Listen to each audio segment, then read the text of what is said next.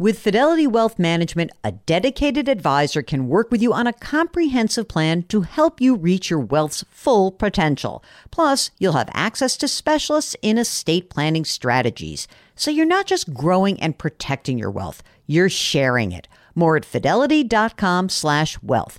Investment minimums apply. Fidelity Brokerage Services LLC, member NYSE SIPC. Take your business further with the smart and flexible American Express Business Gold Card.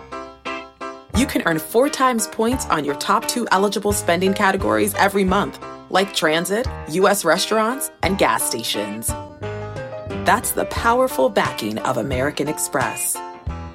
Four times points on up to $150,000 in purchases per year. Terms apply. Learn more at americanexpress.com slash business gold card.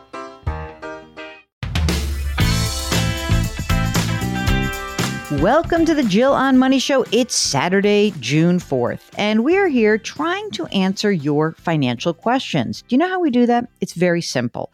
All you need to do is go to jillonmoney.com, click the contact us button, let us know if you want to come on the air. Then we'll do the rest. Mark will send you the link and all that fun stuff. While you're on our website, sign up for the free weekly newsletter. Mark, how many people have now signed up for the free weekly newsletter? Don't air this. I don't like the numbers to come out, but I do want to know. Okay, so Mark just gave me the newsletter count. It's fantastic. It's a well into the five figures. But you know what? I want more because I'm greedy and I'm sorry. I'll admit it.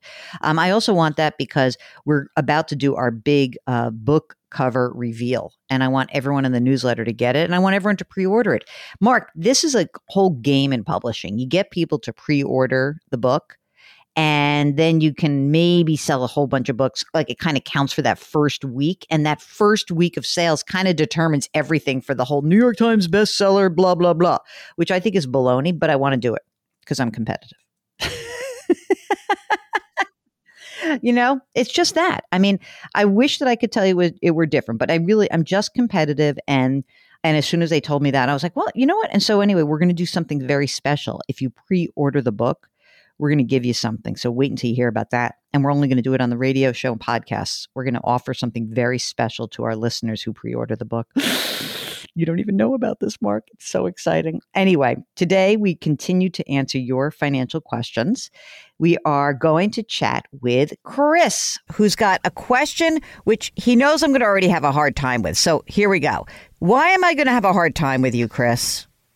Well, I don't think you like the life insurance product so much. So yeah, I'm not a n- not a huge fan, but I don't want to throw the baby out with the bathwater either. Give me an idea about why you're calling in and tell everybody the product in question.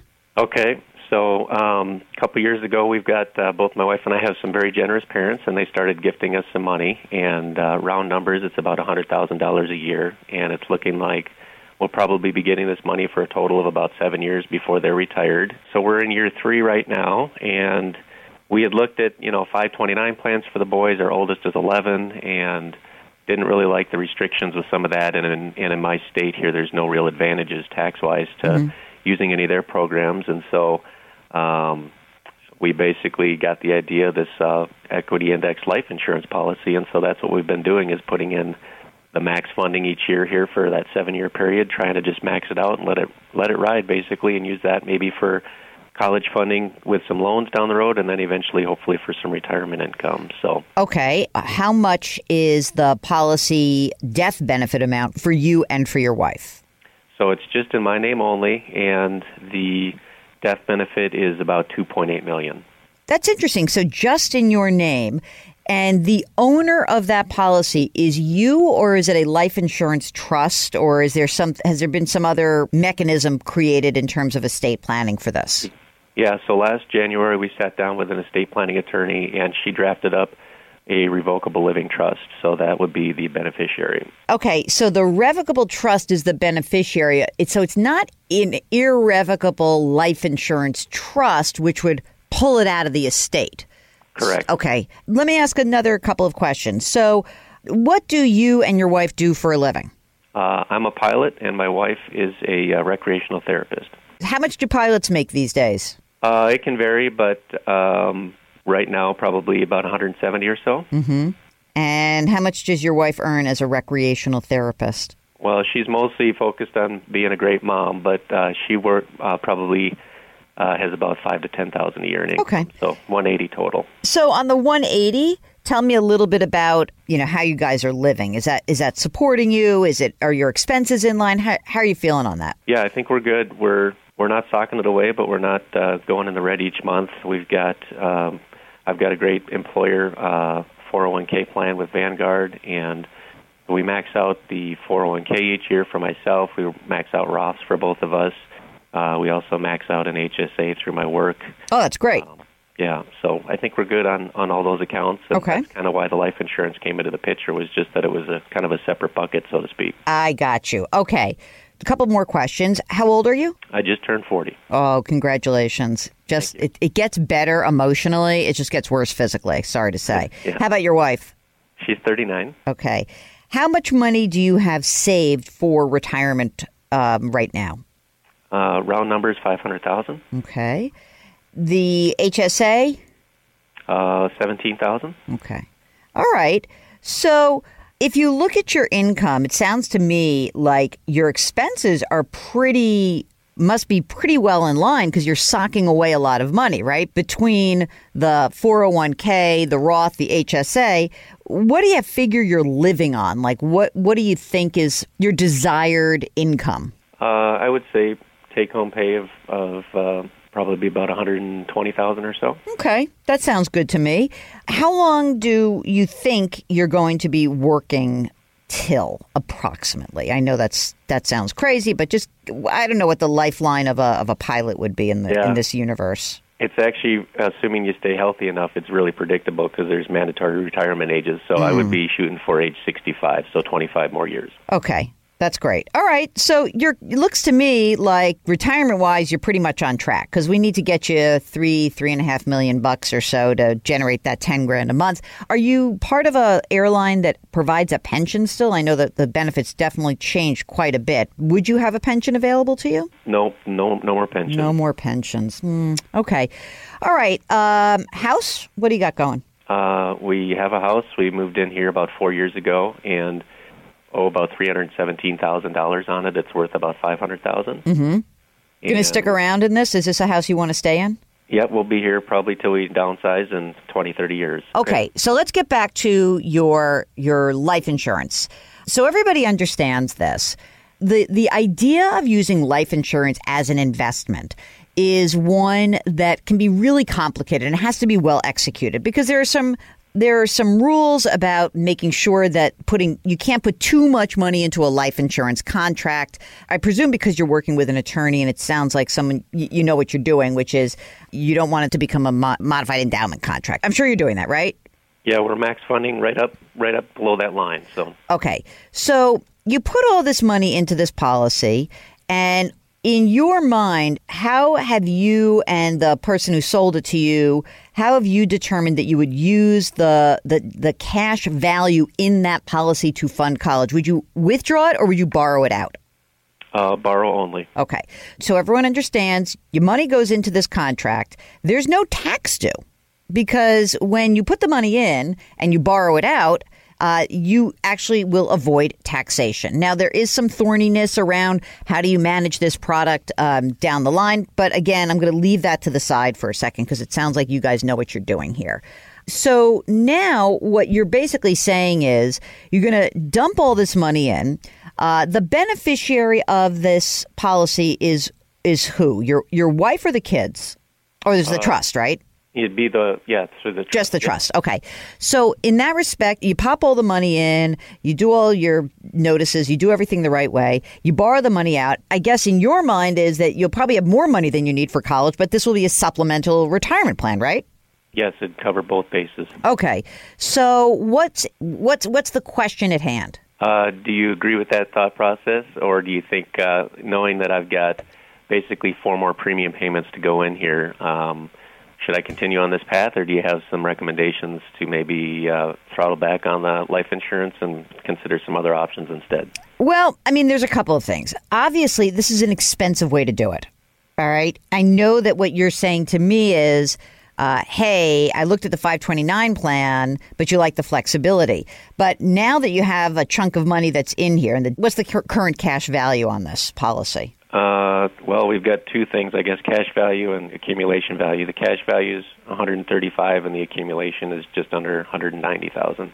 Always look at the lower number, just in case, sure, right? Sure. And you've put in for how long? How many years have you put in? I've put in two premiums of 100,000 each, and then literally this in the next couple weeks here, I'm due for uh, the third premiums here. The reason why I tend to not like using this is it's an expensive way to save for college. And I understand the rationale. I understand the way that you guys were kind of pushing through your thought process. But even if they're, where do you live? What state? Minnesota. And what's the 529 plan in Minnesota, just out of curiosity? Uh, let's just say I would use Utah or something. Okay, so you'd use so you would use Utah or one of the other good plans, maybe uh, Maryland, and uh, th- those plans would cost you probably something like a half a percent a year. Maybe. Do you know what the pricing is? What the cost is? The mortality expense um, administrative costs for being in this life insurance policy? Yes, I've got the breakdown for all of that stuff. And what's the total, like on a percentage basis? How much, what percent is coming out of your pocket? Uh, probably about two and a half percent. So I guess that I would ask you this. To make a decision about what, you know, how I think about it, I am a simple gal. I've said this many times if I'm going to pay two and a half percent versus paying a half a percent for something, what am I getting for that two percent? And it sounds to me for y- what you're saying is, hey, for the extra two percent, I'm getting maximum flexibility, right? Sure. I I think that that's okay, but I think that I would do. First of all, you've already put dump the money in right? So I don't want you to get out of it because you've got a crazy surrender charge ahead of you, right? Yep, right. So what I would rather do is say for the next hundred grand that comes in, maybe what I'd like to do is to fund a 529 account, and I would do that instead. And the reason is that I just think it's a cheaper cost of investing. I think that, you know, chances are if you want flexibility with the kids and you didn't want to overfund, then now you've got the insurance policy. It's working. Uh, you know, it's, I shouldn't say it's working, but it's, it's in force. So I don't want to dismantle it. But I still look at the world in terms of the simplest possible solution, which to me is the 529 plan. And I don't really understand the huge benefit to you of having all of this money plopping into an insurance policy. So, if anything, for the next couple of years, I'd rather fund 529 plans. You can keep the policy as long as you'd like and it's never it's not going to go away and i think that what you really may want to consider is perhaps getting a second opinion on this um, i know that if i had a fee only certified financial planner sitting in front of me that it would be a really hard call to make the the insurance policy the best possible idea for you with this $100,000 gift every year. I don't want to dissuade you. I think it's amazing that you guys are doing great saving. You're doing terrific investing. I just really want you to concentrate on this concept of what am I trying to do? I'm trying to put a pool together of money for college and a pool for supplemental retirement.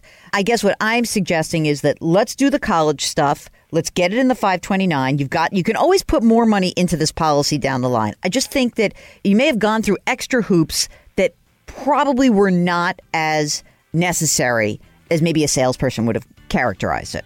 All right, that's it. That's the program. Thank you so much for listening. Don't worry, we'll be back tomorrow. It's all so exciting. If you've got a financial question, you can always find us. Go to jillonmoney.com, click the contact us button, fill out the form, and don't forget to let us know if you want to come on the air. We always love it when you tell us what's going on. And if you've got a suggestion, maybe you've got a, a great resource that we need to add to our resources section, let us know. Of course, yes, sign up for the free weekly newsletter, but more importantly, do something nice for someone else today. Really, it'll make that person feel so good, it's going to make you feel good. Grit, growth, grace. Thank you for listening. We'll talk to you tomorrow.